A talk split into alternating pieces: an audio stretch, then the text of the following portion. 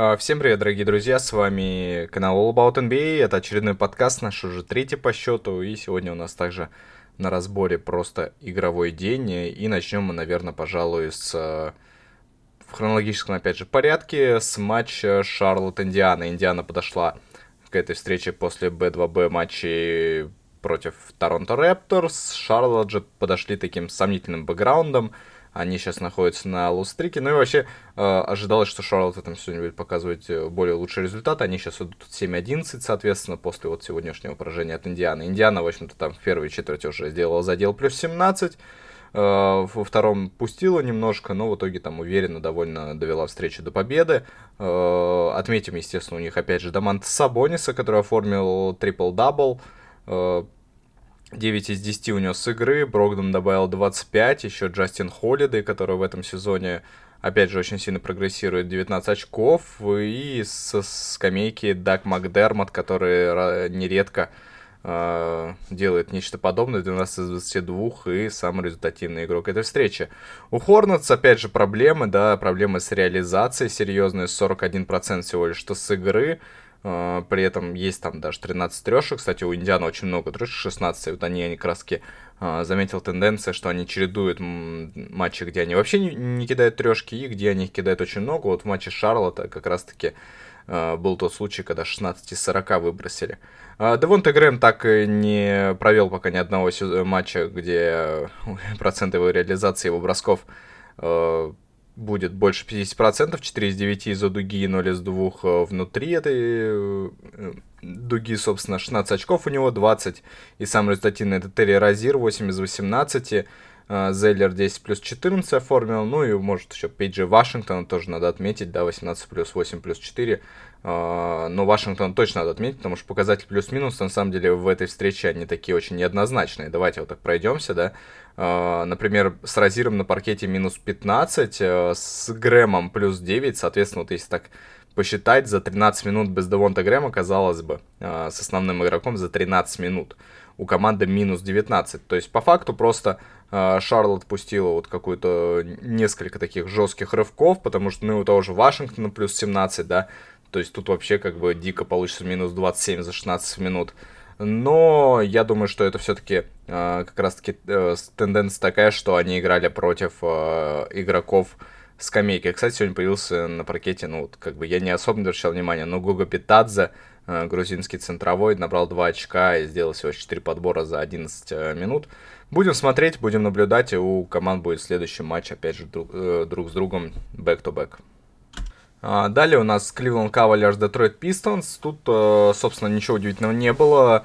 Детройт играл без Блейка Гриффина, хотя неизвестно, там Блейк Гриффин положительно или отрицательно влияет на команду, но факт остается фактом. Вышли стартовые пятерки Райта, Эллингтон, Пламли, Бэй, Грант.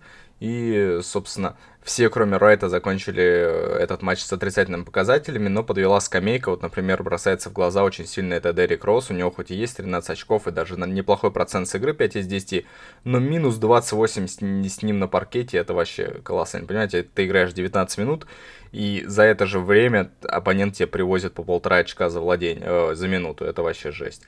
Вот, э, ну, Кливленд, опять же, показывает неплохой баскетбол в последнее время, они действительно очень эффективны, у меня даже был ролик про это на ютубе, обязательно посмотрите. 29 э, очков Колина Секстона, и он как раз-таки лучший в команде по проценту плюс-минус, э, показатель плюс-минус, после Уиндлера, правда, Уиндлера плюс 29, но у Секстона 29 очков, 5 ассистов, 5 подборов, 10-14 с игры, и в отличие от матча того же с э, Бруклином, он всего лишь один раз бросил из-за дуги, один раз попал, 10-14, убийственная просто э, процент реализации. Ну а Драман 23 плюс 16 свои стандартные оформляет. Заметим также еще 5 перехватов и 2 былых шота. Э, возможно, возможно, когда-нибудь мы увидим Драмонда в этом сезоне и в 5x5. Вот, э, так что для меня этот результат не, ос- не особо удивительный, поэтому, наверное, перемещаемся уже дальше. Следом идет поединок Орландо против Сакрамента. У Орландо все так же большие проблемы. Команда начала этот сезон с 3-0, если я не ошибаюсь. Но все никак не может поймать свою нить игры. Вот из последних побед у них лишь там побед над Миннесотой и теми же Шарлот. Вот, ну и Сакраменто, несмотря даже на 4-17 Фокса, ну, 20, 29 очков Бади Хилда, э, хорошая игра Решона Холмса, кстати, на него тоже стоит, я думаю, обратить внимание. 8 из 11 Барнса, 7 из 14 Бегли. В общем-то, вся стартовая пятерка Сакрамен закончила матч э, с показателем полезности, то есть плюс-минус э, больше 14. И это почти так гарантирует победу, поэтому довольно-таки уверенно э, создали уже задел после первой половины и довели начатое до конца. Тот же Вучевич, да, у Орландо, который оформил 26 плюс 9, у него минус 23 в полезности, хотя вот опять же 11 из 17, но по факту, когда твоя стартовая пятерка проигрывает стартовой пятерки другой команды, и у тебя нету каким, каких-то там особых резервов на э, скамейке, вот такой счет и выливает. 121-107, условно выездная победа Сакрамента, и у них в этом сезоне 7 из 10, у Орландо 8 из 11, вряд ли кто-то из них будет претендовать на место в ну и вот он, парадоксальный матч с точки зрения статистики. Бруклин Нетс против Атланты Хоукс. Атланта, точнее, играла дома, если быть совершенно правильным. Очередное воссоединение Хардена, Ирвинга и Дюранта, и снова ничего такого сверхъестественного. Матч перешел в овертайм, 132-128. В овертайме, конечно, Бруклин контролировали матч. Но по факту, если мы посмотрим, то Э, Джеймс Харден 31 плюс 15, но процент реализации 9 из 20, что в принципе хорошо, учитывая 9 трехочковых попыток. У Ирвинга 26 очков, но показатель полезности минус 7, то есть если просто там накинуть, да, то получается у нас э, плюс 11 у Бруклина за 11 минут без Кари Ирвинга. У Дюранта хоть 13 из 26 и есть, но по ходу встречи у него там был средний процент, и вот именно краски в овертайме Дюрант так нормально подтащил. Uh, но у него тоже минус 2, при этом у Джо Хэрриса, который Fallout получил в овертайме, у него там плюс 18, то есть вообще жесткий дисбаланс в плане плюса-минуса, uh, и это отображается даже в стартовой пятерке Атланты Хоукс, там, например, плюс 19 у Капелла, хотя, казалось бы, 9 плюс 11 всего лишь человек сделал. Но его, э, стоит признать, особо не выпускали вот в такие клатчевые моменты то есть плюс 19 с Капеллой, минус 23 без него, это сколько там, за 23 минуты минус 23. И вот единственный игрок, чьи, чьи, чей сегодня положительный импакт нельзя не отметить, это Трей Янг, несмотря на то, что он там 7 из 22, у него 28 очков, 14 ассистов, и команда со своим главным лидером э, закончила плюс 2, но не хватило, не хватило, да и добавили немножко все-таки э, скоростей именно скамейки, хотя, опять же, у Бруклина с скамейки вышло 4 человека. Это Перри на 5 минут, это Джефф Грин, который отбегал как э, стартер, да, то есть больше Дандер Джордана полтора раза, Брюс Браун и Луао Кабаро. Э, будем смотреть, но это плохие очень тенденции для Бруклина. Я думаю, что надо что-то менять в построениях. Денвер Наггетс, Майами Хит. Майами играли дома, они сейчас уже на 6-11 после сегодняшнего поражения. Вообще тут плюс, плюс 27. Денвер на классе проехался. Самый статинный игрок Майами это Кендрик Нан, 7 из 16, у него 17 очков. А Дебай вообще ограничился 15 очками. Один балл у Акпалы, у Данкана Робинсона 2 из 10 из-за дуги всего 8 очков, а Линик 3 из 7, 3 из 9 с игры. И вообще беспросветная тьма, пока нет Батлера и, соответственно, сегодня еще Драгича, да. А, Наггетс там особо никого по цифрам не выделить, но просто банально. Хоть э, игроки стартера, старта и отыграли довольно-таки внушительное количество времени, но как я понимаю, особо не напрягались. Йокич тот же 21 плюс 11 оформил, плюс 16 у него показатель полезности. У Мюррея 14 очков, 4 из 11 с игры, 5 ассистов, 4 ассиста и 5 подборов, плюс 30 с ним на паркете. И вообще редкий игрок ростера, это только Кампаццо и Морис закончили с отрицательным показателем. Собственно, тут вообще даже обсуждать особо нечего. Майами точно надо прибавлять, потому что так-то можно и пролететь мимо плей-оффа а Денвер Наггетс у них 11-7 э, и в погоне за топ-4 в своей конференции.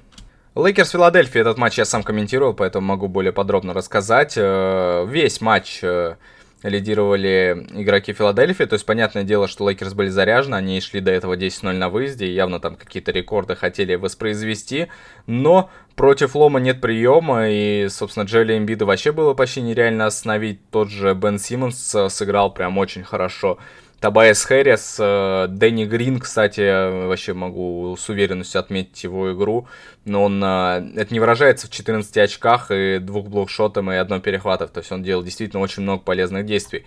Главная проблема Лейкерс, которая была, это, естественно, на отсутствие подмены для Леброна Джеймса. Энтони Дэвис там 9 из 18, хотя там большая часть игры, он, кстати, у него было 9 из 14, если не ошибаюсь. Ну, по факту, э, такой сомнительный был мувмент, я бы сказал, такой э, рваный был мувмент, то есть э, чаще всего все уходило в изоляции Леброна, но раз через раз как-то там получалось, и по факту Филадельфия должна была выигрывать не со счетом 107-106, а куда более уверенным, но они пропустили рывок 12-0, там было три шальные трешки от игроков Лейкерс, Кентавиус вот как раз одну из них оформил, у него всего три очка, Шредер отыграл, в принципе, довольно-таки неплохо. Леброн Джеймс, понятно, был снова близок к гениальности, 34-6-6, но э, назвать э, эту победу Филадельфии какой-то опасной, у меня язык не повернется, хоть там Тобайас Харрис и геймвинер оформил, да, там за десяток минут до кон- секунд до конца. Э, Проблема, кстати, да, у Лейкерс вот именно возникла очень жестко, очень жестко возникла именно со, с, с игроками скамейки. Это, опять же, в цифрах не очень выражается, но ни Мэтьюс, ну, может, там Карузо, да, который еще выходил в четверти, ни Харрелл, тем более, ни Маркифф Моррис, ни Кайл Кузма, никто не сделал коль, сколько-нибудь достаточного количества э, полезных э, действий. В то, в то же время там у 76-х выглядел неплохо и Карк Массы, Тай, Тайбуль, ну и Милтон там более-менее так э, на себя э, брал изредка инициативу, однако победа все-таки я бы отдал вот этому квартету. Грин, Эмбит, Симмонс, Харрис, они сегодня были красавчики. И даже обидно, что на табло результат 107-106, потому что он вообще не отражает того, что происходило на паркете. Торонто Милоки, трехочковая баталия. Вы видели вообще команду, которая проигрывала в счете, э, сделав 22 трех очков попадания. Ну, на самом деле они сделали еще 55 попыток, да, то есть э, на двоих команды 99 попыток из Удугу сделали. Страшно вообще представить, что там происходило в матче. Вот, и это еще у Рэпторс еще с учетом того, что Ван Вли 2 из 11 сделал, а Бейнс 1 из 7. То есть, э, прям твердое намерение у игроков Торонто было это пулять через дугу, но не получилось, не получилось, потому что Милоки 115-108 выиграли, особо не подпускали. У Яниса 24 плюс 18 плюс 9, причем из 18 подборов 17 э, в защите, как вы понимаем, понимаете, там кирпичей нормально так налетало. А, Миддлтон добавил 24 плюс 10 плюс 7, а Лопес 20 плюс 7, 2, 2 попытки точных из-за дуги. Э, неплохо так у Милоки, кстати, добавили со скамейки. Это Брин Форбс. У него там 11 очков, 3 попадания из-за дуги. Огастин 3 попадания из-за дуги. И вот как бы так, да, Торонто все еще находится в каком-то перманентном кризисе. То есть 3 из 17 Фреда Ван Влита, и знаете, этим Ван Влитом через раз, раз через раз оказывается то Сиакам, то Лаури, то кто-то еще. То есть абсолютно нестабильность команды, и это отображается показатель плюс-минусе. То есть единственный, кто закончил в плюсовом диапазоне, это Ван Влит, на удивление, да, хотя у него 3,17, казалось бы. Вот, а, например, Пауэлл минус 10, Лаури минус 17, Сиаком минус 17, Бейнс минус 12. Ну и это, собственно, сыграло, наверное, какую-то решающую роль. Э, будем смотреть, на данный момент Торонто вне зоны плей-офф, у него 7-11 э, в первых 19 а, точнее 18 матчах чемпионата. На Бостоне Сан-Антонио тоже не хочется останавливаться. Бостон в очередной раз там 49 очков набирает Тейтум и Браун. И никто их особо тут не поддержал. У Смарта 14 очков, у Уокера, которого брали не для этого, у него тоже 14 очков. У Уокера там, например, минус 16, и, как я уже говорил, он там идет на провал года Тейтум э, плюс один с ним. Ну, в итоге э, там были жесткие качели. Например, вторая четверть закончилась 36-17 в пользу Техасцев, Сан-Антонио, соответственно. Далее 37-21 ответная ответочка от Бостона. Ну и финальная четверть, там 28-22, э, Сан-Антонио побеждает. Самый результативный игрок встречи у них это Демар де Розен. Он за 3-4 минуты выбросил с игры всего лишь что 8 раз, но попал 7, и этого оказалось достаточно. Вот, э, из каких там особых метрик. Ну, то есть удивительно, да, что Сан-Антонио э, бросали с процентом реализации 56 с игры, однако 19 потерь, и вот эта разница сыграла роль в том, что сегодня у нас тут была интрига. Вашингтон Уизардс в дерьме. 106-124. 47 очков Брэдли Билла. Но самое забавное, что с Брэдли Биллом все равно минус 17, так что не сказать, что прям там, знаете, без Брэдли Билла ничего не получается. Но да, 47 очков, и твоя команда проигрывает без шансов, без вариантов. Ну, Марлиано, Новый Орлеан, это далеко, так сказать, даже не претендент пока на спот в плей-офф.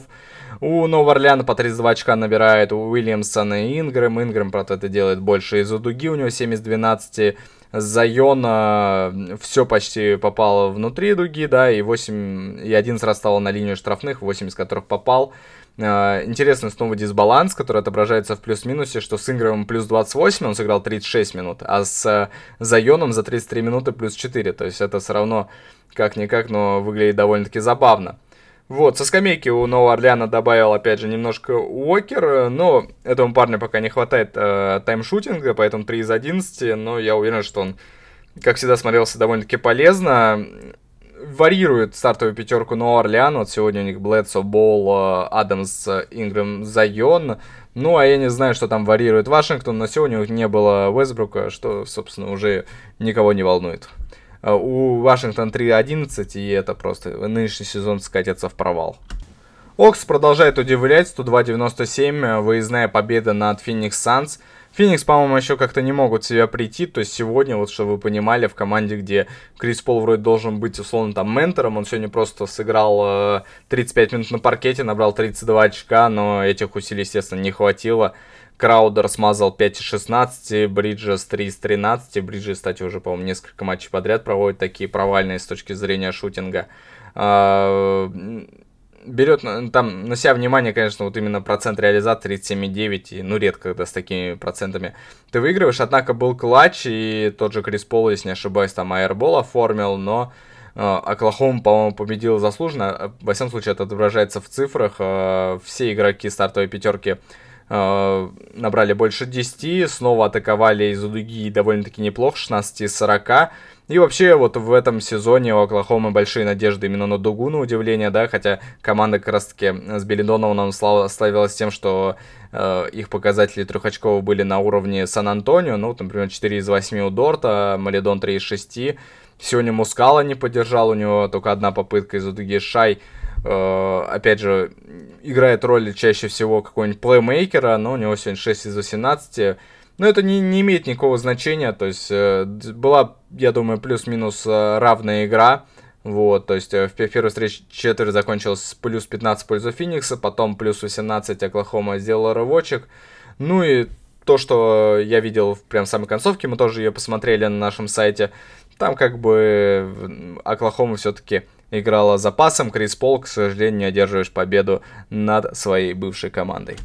А, в успехе этого, точнее, в, исходе, в результате этого матча я вообще не сомневался ни разу. Юта, естественно, громит Даллас. У Далласа также дикие проблемы, я про многих там говорю. Ну, а да, Даллас какая проблема? Дончич играет снова 30 очков набирает, а Харду и Берзингис 19-18. То есть, как бы они вроде помогли, а вроде нихуя не помогли. Ну, то есть, вот как-то примерно так и выходит. То есть, от Берзингиса явно ждут большего, Харду тоже, как бы, я думаю, все-таки является третий э, скоринг э, машиной э, в этой команде. Но не получается. У Далласа очень сильно снизились метрики трех очков. Сегодня 12 из 35, а вот Юта как раз ими славятся. И тот же Джо Инглс набрал 21 очко, и все из-за дуги 7 из 11 у него там. Габер, которого все хейтят, 29 плюс 20, тем временем оформляет, добавляя к и так предварительному преимуществу еще преимущество на подборах, там 11 против 4 э, в атаке. Вот, э, поэтому... А, ну и, естественно, 31 очко Джордана Кларксон. Но Кларксон в этом сезоне действительно хвалят. Ну и как я могу похвалить, естественно, Юту. У них 14-4 по, по ходу этого сезона. И они явно вкли, вклиниваются в топ-4 на Западе. В плане того, что команда действительно прибавила. Э, ГСВ Миннесоту тоже нет смысла обсуждать, то есть и ГСВ показывает средний баскетбол, но тот баскетбол, который показывает Миннесота, он сродни чему-то очень великому. Без Таунса, конечно, там все очень тяжело, но можно отметить, что наконец-то Энтони Эдвардс немножко прорвало, 25 очков у него сегодня, это особо не помогло, но у него действительно неплохой показатель плюс-минус. Однако, когда вся стартовая пятерка, опять же, вот запомните это, когда вся стартовая пятерка заканчивает показатель э, с показателем больше минус 14, а сегодня так и было, Бизли 25 очков, очков, и минус 14 это лучший показатель, то ты обречен на провал. Вот, Стеф Карри вообще не напрягался, 16 очков, и этого было достаточно. У Бре 20, у Уиггинс 19. Но вышед скамейки сегодня Уайсман набрал наконец-то 25 очков, 6 подборов, и Возможно, возможно, мы его что-то видим. Ну и Дэмиан Ли, да, Дэмиан Ли, который неплохо начал э, сам сезон, однако э, потом сбавил, и вот сегодня вот ее немножко тоже прорвало 4 из 5 из-за дуги по трешкам примерно равенство, то есть у них, э, да и в принципе по всем почти показателям. Но именно о качестве баскетбола говорит э, соотношение потерь, то есть 21 на 17 от обеих команд эти показатели звучат очень страшно, и я думаю, что в таком ритме, если бы они сыграли с командой уровня плей-офф, то это было все плохо. Ну, собственно, у Golden State сейчас будет ночью матч с Фениксом, который мы, я думаю, покажем. Так что, ребят, спасибо большое за этот э, просмотр, прослушивание данного ролика. Вот, и я надеюсь, что этот формат вам понравится, но если не понравится, ну, в любом случае, напишите обратную связь.